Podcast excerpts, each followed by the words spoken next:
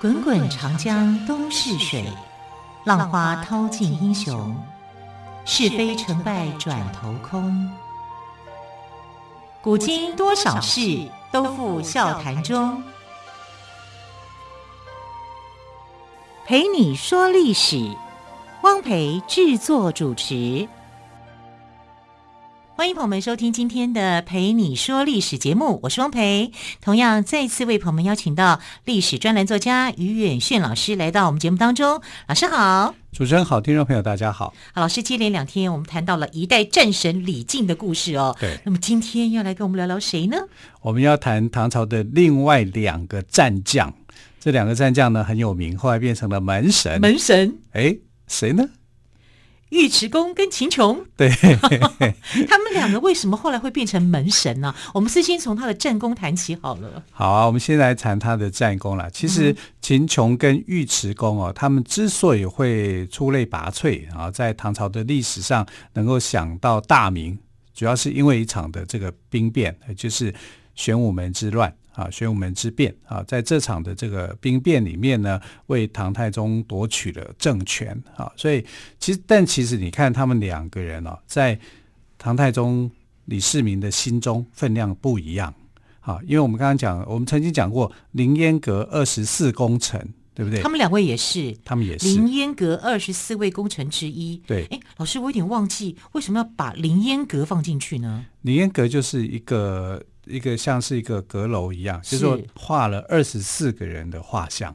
那这二十四个人的画像是唐太宗认为说，他的一生当中追随他的人当中呢，是呃哪些是最有功劳的？最有功劳的。那最有功劳的，当然就是长孙无忌哈，他第一嘛，第一，Number One 啊。然后这样，你知道最后一个排名第二十四的是谁吗？二十四就是秦琼。但你知道哦，那个尉迟恭排名第七。尉迟恭的名名次还比李靖前面呢、啊。呃，对比比李靖第八嘛，第对对。然后他是这个二呃，秦琼是第二十四。但秦琼呢，他的战功啊是非常强的。好，我们来讲为什么，我们就可以比较的出来说，为什么呃，秦琼跟尉迟恭、尉迟敬德两个人之间在唐太宗的分量有些不一样。最主要是因为这个秦琼哦。他比较是为国家的立场去想，他不为自己的私人的立场去想事情啊。那唐太宗当然就觉得说，你离我是比较远的，但那个尉迟恭呢，是为唐太宗想的，他是忠心护主啊，所以他第一个他去射杀了李元吉啊，他的弟弟嘛啊，所以这这变成说立下了功劳。两个人的功劳度是不太一样的，在这个功劳度是用唐太宗的角度出发点去想的，所以你可以看到这个秦琼这个人呢、是不一样的，是有来历的，他不同的。啊，那秦琼是什么样的人呢？秦琼其实他是隋朝的一个士官，一个军人，军人出身的。我们如果我们看《隋唐演义》，《隋唐演义》的第一男主角一号男就是秦琼。啊，《隋唐隋唐演义》说他是捕快啊，然后他骑着一个黄骠马啊，黄骠马跟秦琼，秦琼手拿着一个黄金锏啊，他的武器是这样啊，两颗金锏。所以我们有时候去庙里面看呃门神的时候，看秦琼拿的武器啊，就是两颗金锏。如果我们看电影《通天神探狄仁杰》，狄仁杰手上不是拿着一个武器吗？黑不溜丢的，那个也是剑嘛。对不对啊？这是剑怎么写呢？一个金字边，在一个时间的间啊。那秦琼拿的不是乌黑的武器，他拿的是铜的，哦，黄铜。不是刀光剑影的剑，是另外一个剑。对对，哦、金字边在一个时间的间的间。对，但其实呢，呃，秦琼也不是拿这种武器，那只是说小说里面他写他就是当剑卖马啊，因为很穷啊，他当捕快，当捕快就是。呃，警察嘛，古代的警察，然后竟然可以呃落魄到当锏卖马，把他的黄票马都给卖了啊！但其实这是《隋唐演义》的描述的情节，他根本就不是捕快啊，他是军队里面的一个士兵。但是他当士兵呢，是很受到主将的这种敬重的，因为那时候的主将叫来护儿，来护儿的这个身份，我们的比喻，他就是一个大将军。然后你一个大将军去看你一个小兵哈，因为后来秦琼的母亲过世，他过世以后呢，结果这个来护儿就去他们家去看他，啊，为他去吊丧。好，那很多人就是觉得很奇怪，就是说你堂堂一个大将军啊，现在是一个司令官呢，你竟然去跑到一个小兵家里面啊，去为他做这个事情，这不是太过分了嘛？好，就是你随便派一个军官就可以了，为什么你亲自来？他说这个人秦琼这个人是非常了不起的人啊，所以呢，我必须要用这种身份来彰显他的地位。啊，也就是说，这个小兵是了不起的，他看得出来。好，所以呃，这个他在来护儿的阵营里面呢，秦琼是非常被看重的。当然，他也因为这样子啊，就跟来护儿之间的这个关系是非常好的啊。因为后来呢，这个来护儿啊，呃，过世以后，好，他就到。张须陀这个地方，好去作战，跟随另外一个将将领叫做张须陀，然后打败了反隋的一个将领，这个叫做卢明月，啊，他就配合张须陀去打败他，所以他其实不是投奔唐朝的。一开始的时候，一开始的时候他是隋朝的一个士兵，一个勇猛善战的一个人。啊，那后来他当然就是呃归顺唐朝了。那归顺唐朝那个过程里面，其实说说真的，那个时间点是非常非常的复杂的，因为他一开始变成了瓦岗寨的这个呃，到瓦岗寨里面去投奔嘛。因为隋朝整个大乱以后，他局势是变的。那后来又被这个王世充当作是部下。王世充的部下，但他很讨厌王世充这个人，觉得王世充这个人呢莫名其妙的。因为王世充虽然姓王，但他有一半的血统啊是跟胡人有关的，不是真正的一个汉人啊。他不喜欢这个人，不喜欢这个人呢，他就在某一次上战场的时候啊，就跟着尉迟恭啊，就一起投奔到唐朝了。那尉迟恭啊，尉迟敬德这个人呢，当时跟秦琼有一段时间啊，他是。反秦琼的，也就是说两个人是敌对的阵营。那敌对的阵营后来两他们两个人就打了一打了一场，啊，打了一架，看谁赢就谁赢。秦琼，秦琼赢了，对，秦琼是赢尉迟恭的，尉迟恭被打的。那我们现在来讲哦，就是讲一些呃历史上比较少、比较不太注意到的一个细节。秦琼不是当减卖马嘛？嗯，但实际上这是小说写的，但历史上的。记载的话是比这个更生动有趣的哈？为什么呢？因为秦琼用的根本就不是黄金双剑那个剑，他不是用这个武器，他用的是一把长枪。那他跟着李世民去攻打洛阳的时候呢，他就把长枪插在地上，当做立威。然后这个当时要去打王世充，那王世充的士兵啊，想想到说要拔起这把枪，因为他插在地面上嘛。结果十几个人来拔这个枪，像石中剑一样。因为我们小时候看的童话故事，那石中剑怎么拔都拔不出来，对，对不对？他就拔不出来。哇，那个一方面是剑很重，一方面是力道很大，才能够插得进去啊。对，这个说法是蛮夸张的，对不对？嗯、他拿不呃，别人都拿不动，结果秦琼一来就拿动了。啊，所以他的功夫是很高的，绝绝代的战神哈，所以这是非常的对，很英勇的这个英勇的形象就出来。那后代其实哦，对秦琼哦有一个这个侯宝林的相声，侯宝林我们知道在台湾就是魏龙豪、吴兆南哈的相声是很有名的嘛。那他们的这个相声的传承其实就是侯宝林。那侯宝林呢，曾经有一个相声的段子叫做《关公战秦琼》。哎，奇怪了，关公是东汉时候的人，三国时代的人，秦琼唐朝的人，他们两个要怎么做？穿越吗？那时候也有穿越剧吗？好，那在侯宝林的《关公战秦琼》里面的相声这个段子里面哦，他就讲到说，呃，有个军阀叫韩复矩。啊，然后韩复矩的老爹有一次过生日，他的韩复矩就请一个戏班子哈来这边啊帮他来做唱戏就对了。那唱的是关公千里走单骑，哇，就是讲的关公多神勇这样。结果韩复榘的老爹就不太爽了，为什么呢？因为关公是山西人，难道我们山东没有好汉吗？我们山东有个好汉啊，谁？秦琼，把他请出来，两个人在戏台上面打一架。看看谁比较强，就这样啊？对呀、啊，好有意思、哦。对，然后大家就没想说，那他们两个不同朝代啊，怎么办呢？不能打啊，老爷子这个架打不成啊。一个是汉朝人，一个唐朝人，我们怎么打？我说好，不打吧，啊，不打，那你们就三天不吃饭。啊，就不给饭吃就对了啊。那戏班子这个戏老板就想说，这还得了？没饭吃怎么得了？对啊，然后就看到戏台上面有演关公的就出来了，关公 OK 啊，没问题。然后有演秦琼的也就出来了，然后两个人在戏台上面半天，来人，你是谁？我是山西好汉关云长。哦、那你又是谁？对啊，我是山东好汉秦琼。你是哪一国人？哪一朝人？我是汉朝人。你是哪一朝人？我是唐朝人。那您为什么在这儿呢？对呀、啊，然后这个为什么在这儿？不知道啊。为什么要打？不知道啊。然后呃，那你们要不要打？我们要不要打？当然要打啦。不同时代也要打在一起啊。为什么叫你站你就站？你若不来站，他们不管饭。哎呦，还有押韵呢，真是啊！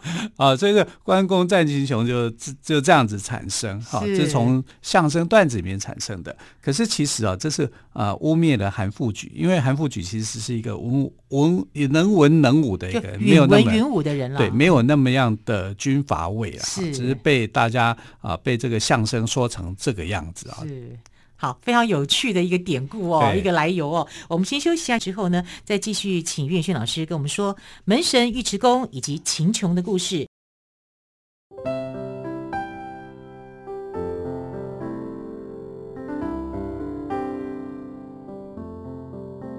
听见台北的声音，拥有颗热情的心，有爱与梦想的电台，台北广播 FM 九三点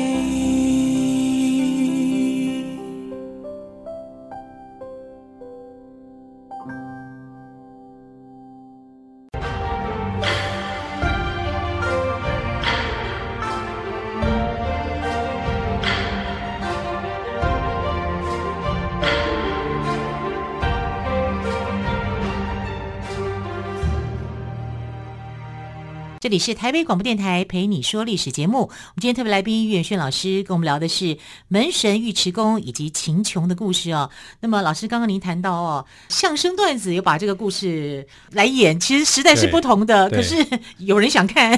山西好汉关云长嘛，对，我山东好汉秦琼怎么会输给你呢？但两个人碰在一起，那是不可能的啊！只有在军阀啊才有这样的事情。但侯宝林的这个相声啊，其实是没关系放轻松嘛，对，对啊，不行啊，这个污蔑人家，其实对军阀来讲啊，是对张作呃，对韩复矩来讲有点不太公平，嗯、啊。但是你在想说，那军阀哪一个人呢、啊？大概是这种类型。如果要说比较粗鲁一点，没什么文化的话，应该是叫做张宗昌啊。啊，他的可能，可是张宗昌也没有这一段的相关的一个记录记载。不管怎么样了，我们回到就是呃秦琼他的一个作战本身，我们就说他是来护儿跟张须陀底下的一个士兵嘛，然后从从士兵慢慢爬起做起，然后张须陀呢在讨伐瓦岗寨的叛军李密的时候战死，那秦琼就归附李密。变成了瓦岗寨的这个成员。那瓦岗寨呢，在李密的带领之下，得到了像秦琼啊、程知节、程知节就程咬金啊这样的悍将。可是却因为李密啊，他的这个政策上面错误，他就败给了王世充啊，最后就崩溃了啊。李密只好投靠唐军。那秦琼跟程知节因为呃，后来被王世充给收留了，但是王世充不太信任他们两个人，他们两个也不会去啊、真心的去投靠王世充嘛，所以后来就转投唐王啊，这个李渊的底下啊，就是呃秦王李世民。那秦琼、尉迟恭在战场上面呢是相遇的啊。我们刚刚有谈到，就是说他们两个人实际上啊曾经打了一仗。那打仗的最后的结果啊，其实是秦琼技高一筹啊。所以在武力上面来讲啊，秦琼的呃的确是非常非常的凶悍的、剽悍的。可是呢，打起来其实就是尉迟恭呢，就是非常非常敬佩。呃秦琼，然后两个人就变成非常好要好的朋友。所以我们看呃这个门神为什么会是选秦琼跟尉迟恭啊？因为他们两个形象感觉起来一黑一白。啊，一个比较粗犷，一个比较细腻啊，然后大概是这样子把它搭配起来。那之所以会变成门神的原因呢，就当然就跟《西游记》的故事是有关。因为《西游记》里面的写法，就说当时李世民登基当了唐朝的皇帝以后啊，因为金河龙王事件，金河龙王犯了天条，结果被魏征给斩了。那当时呢，李世民呢同意。金河龙王的请求说要去劝阻魏征，但不晓得不晓得说魏征在呃跟他下棋的时候睡着了，然后睡着以后呢，就执行这个天条，把金河龙王的头给砍下来，啊，头还掉到长安城里面，好可怕，好可怕，天降龙头，真是吓死人，吓死人了。然后此后这个金河龙王的鬼魂就一直来缠着唐太宗，那唐太宗就非常害怕。那难以入眠，对，怎么睡得着呢？睡不着啊，这样身体都会耗弱。对，那就是秦琼跟尉迟恭来保护唐太宗，他们就站在他的这个为他守卫，站在他旁边。那站在他旁边以后，金河龙王就不敢过来，不敢过来。可是每不能每到半夜就他们两个人去轮流当卫兵吧，这样太辛苦了。好，所以他就被这个呃画师用不用画像把他画下来，也就没想到说。画像画下来也有用，也有用，对，我终于可以稍微休息一下，喘口气了。对呀、啊，那从此以后，大家都学习要去贴秦琼跟尉迟恭的画像，在家里的门口，哎，对，哎，让家里平安，保护家门，对，这样。可是我说真的讲，人家是保卫皇帝呀、啊。那、啊、你你们两个大将来保卫我们一家人，那我实在是太荣幸了。啊，我想秦琼跟尉迟恭他们也愿意啦，因为啊，保卫老百姓的这个平安啊，也是他们应该乐于做的事情啊。所以后来因为这样子的关系啊，就反而被民间传为门神。其实门神哦、啊，在自古以来都有啊，就很多人都是门神啊。比如说像呃赵子龙，赵子龙三国的猛将。也被当作是门神，有很多人是被当作门神的，而且门神里面呢，也不一定就是武将啊，还有一些像是文臣也有哈，然后也不是只有说呃男士担任，也有女士哈，都有的哈，所以但是呢，最出名的门神那就是秦琼跟尉迟恭了。那我们尉迟恭讲的好像比较少。那尉迟恭呢，是在玄武门之变当中呢，呃，算是很得力的。为什么他排名是第七？有他的道理在，因为他是最先识破太子李建成跟齐王李元吉的阴谋，他们想要去呃杀掉这个李世民，是尉迟恭先有这个警觉的。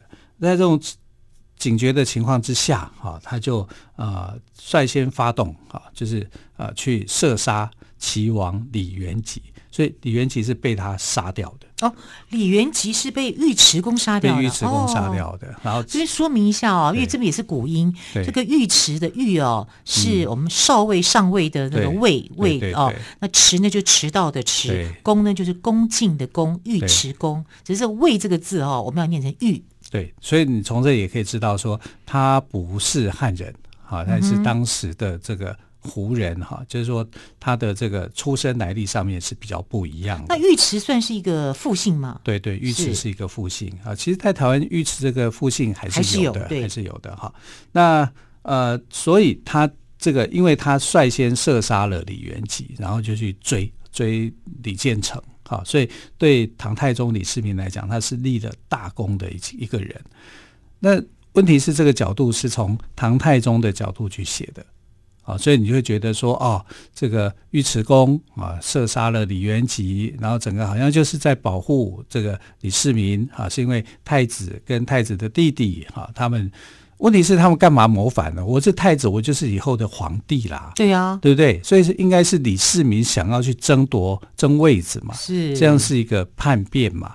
啊，但这个叛变就把写的人角度不一样。对，没错啊。所以当这个角度出现的时候呢，其实我们就可以看得出来说，这是为李世民在做辩护，好像就是说玄武门之变他是不得已的。好，所以他这样，你要知道历史上第一个会篡改历史的人就是李世民。啊，因为他篡改了唐朝的一些历史。啊，就是啊，我们所谓的唐朝历史，就有所谓的实录嘛，啊，实录就是啊记录皇帝的生平的一些东西，他就把这个实录跟史官讲说，来来来，我看一下，哇，你看史官写的东西，那意思是什么？我要表达的适当的意见，对，呃，你写的不好的地方，我就要修正。对，那史官也不敢不改，呃，不敢不改啊。所以，这唐朝以后的历史啊，其实有很多不太可靠的地区，就是这样。其实这个呃，也不能怪史官呐，啊，因为他不像过去的史官，是我命都不要，我只要一个事实，一个真相啊。可是后来的人呢，大概不太敢有这种勇气啊。哈，然后李世民说真的也不是什么多坏的皇帝啊，啊，所以在这个部分上面来讲呢。呃，也就也就这样了哈，所以呃，在看到唐朝的历史的时候啊，这部分其实是有很多的疑点的哈，所以有很多人在这个玄武门之变上面是有不同的意见的。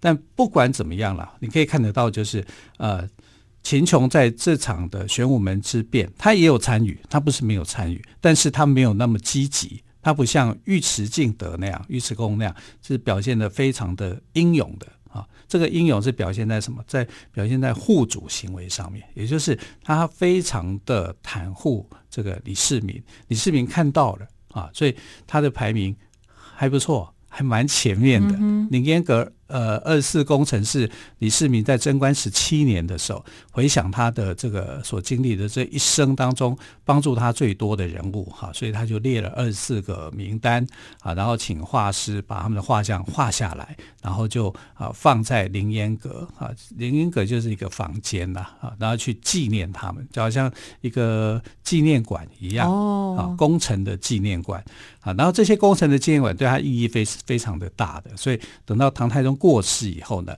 这些大部分的功臣哈，就是呃，好像就是跟他葬在一起啊。你、嗯、想，我这些功臣哈是。